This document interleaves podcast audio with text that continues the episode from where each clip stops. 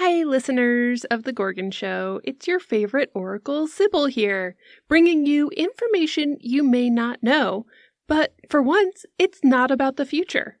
Did you know H.G. Wells, famed science fiction author, actually invented a time machine? Of course you don't, because he was smart about it.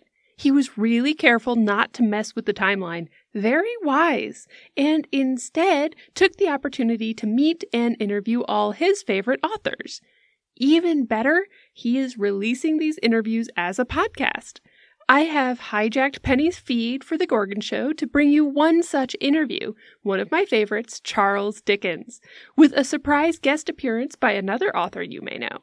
But his contribution is mostly crying in the background. It's hilarious, listeners.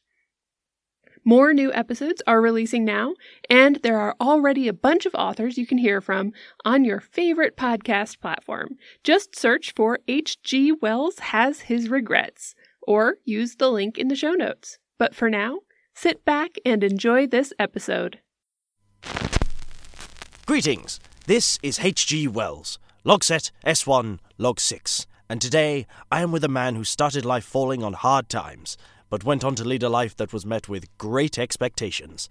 Master storyteller Charles Dickens.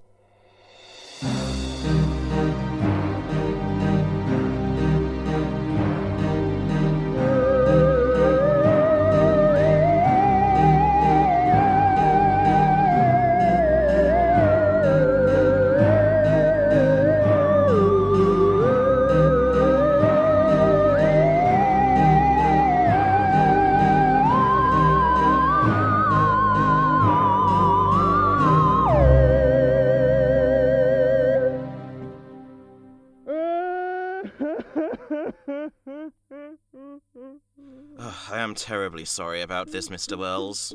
If you don't mind me asking, who on earth is that sobbing so grievously and obnoxiously in your back garden? Ugh, that's Hans Christian Andersen. Anderson? That's him. May I ask why Hans Christian Andersen is here and profusely weeping in your back garden? We're friends, believe it or not, though that statement may not hold true too much longer. He admired my work, I in return admired his. He wrote to me saying he was coming to London to visit for two weeks.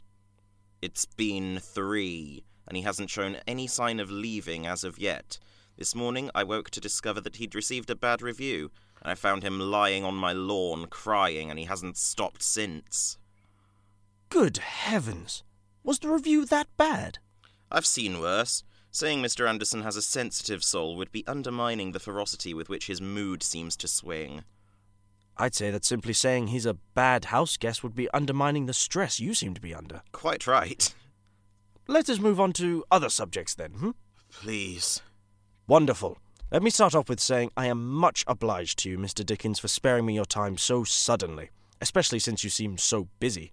Or to put it another way, I've got my hands full.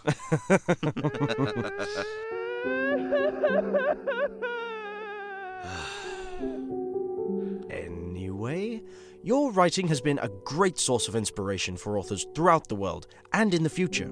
In fact, a friend of mine, Jerome K. Jerome, credits you as his main inspiration. really, Mr. Wells? Yes, it's true. I can't divulge too much information, as it's that of the future, but he claims to have encountered you in Regent's Park when he was a small boy. How fascinating. Well, tell your friend that I wish him only the best in his writing endeavours, and that I'm happy to have been a help to him. I will do. Now, moving on, I wanted to discuss something that we both share in common. Oh, During your childhood, you were forced into childhood labour, working at a shoe blacking factory, correct? yes, indeed. I was paid six shillings a week to paste labels onto pots of boot blacking. It was awful, tedious work that no child should ever be forced to endure. But due to my family's financial situation, I had no choice. You don't mean to tell me that you were forced into a similar situation, do you? I do. My family couldn't support themselves after my father's career in cricket was abruptly ended after a thigh fracture, so my brothers and I were forced into apprenticeships at a draper's. Those years were some of the most miserable in my life. Oh, how awful. My sympathies, Mr. Wells. It's stories such as yours and mine that inspire me to ever write about and campaign for the rights of children. So, despite everything, your time working in that shoe blacking factory really seemed to inspire you. I remember things from my childhood very vividly.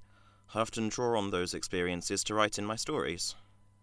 Arguably, without your time working then, you wouldn't have been able to write the stories you do.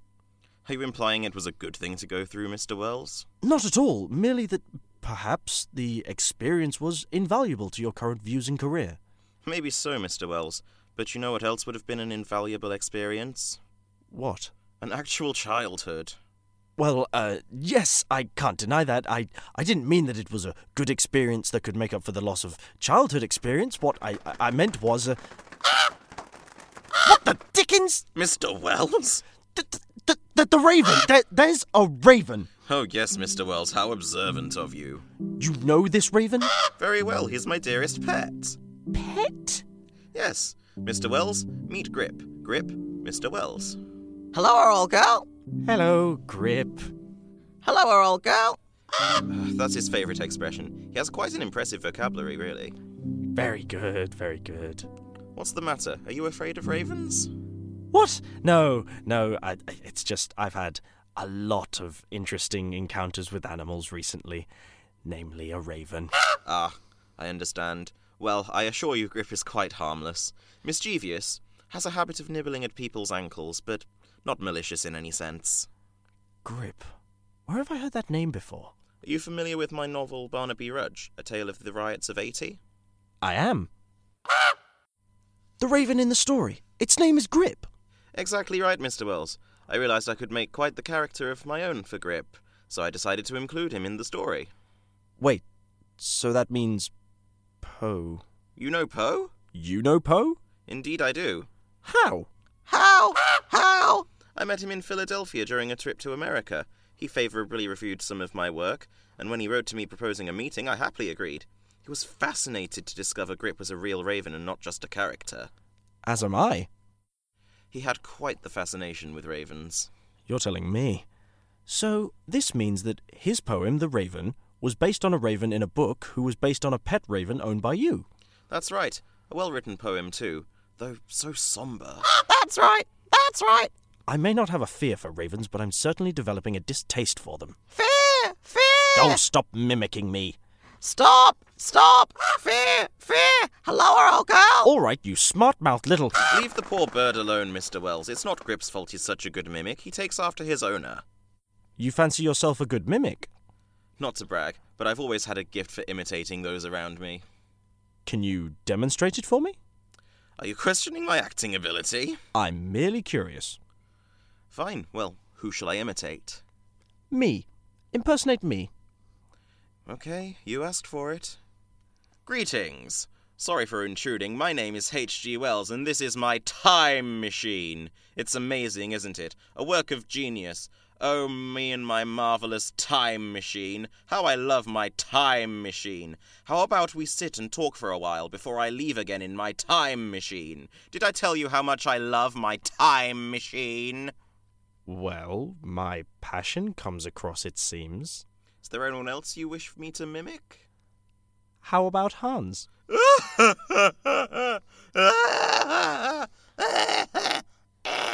Perfect! Bravo!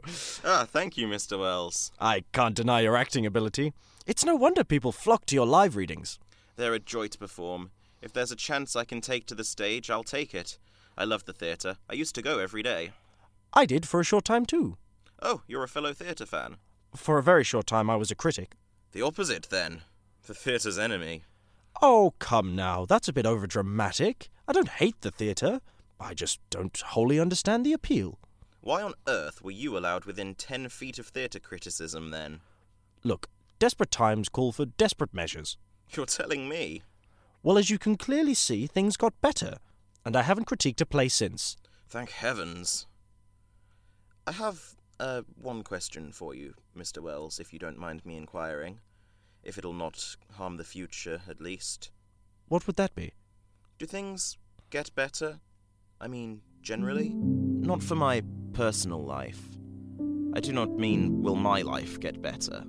I do not wish to know my life's end. I mean, the general state of the world itself. There are terrible things in this world, at these times, Mr. Wells. Things I do not wish upon the next generation, nor those that follow. Do these things pass? Is the world a better place? A happier place? Does the world learn, move on, and improve?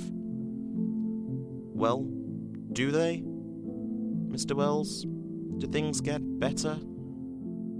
There are things that plagued those before us that no longer plague us now. This I'm sure you're aware of. You'll see it in your own life, things that caused your parents and grandparents harm that cannot and will not harm you now. It's just the same in the future. However, those troubles that those past generations faced are now replaced with new troubles, aren't they? Problems that you face, problems that those before you never had to deal with. The same can be said for the future. It's a cycle, really. Old issues are replaced with new issues. We are never completely free from these issues. We live in a world which never ceases to be problematic in some form or another. Yes, my time is free of problems that you face, but it has its own unique problems. So, do things get better? I don't know.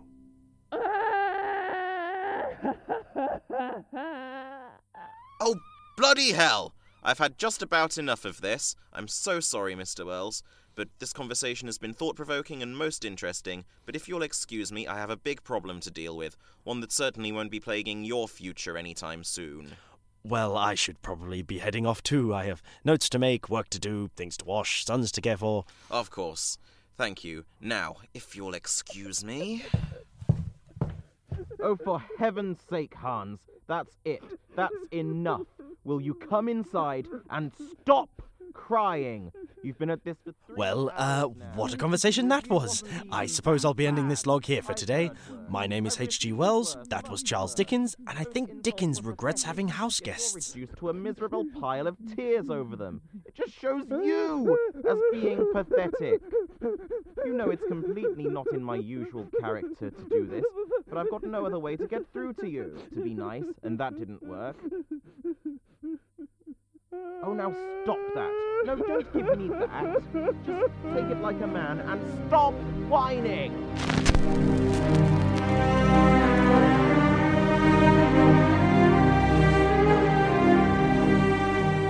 This podcast was brought to you by Turpentine Productions. You can find us on Tumblr at Turpentine Productions, Twitter at Turpentine Pod, and Facebook at H.G. Wells Has His Regrets. H.G. Wells Has His Regrets is written by Emily Hancock with assistance from Francesca Mylord Ford. Music was written by Joesh Kari and Emily Hancock. H.G. Wells was voiced by James Carpenter. Charles Dickens and Grip the Raven were voiced by Alex Roberts. Hans Christian Andersen was sobbed by Jonathan Dommett. This podcast is fictitious, and all characters within are merely fictional interpretations of the people they're based on and are not to be taken as serious or accurate portrayals. We'll end the episode with a quote from Charles Dickens' A Christmas Carol.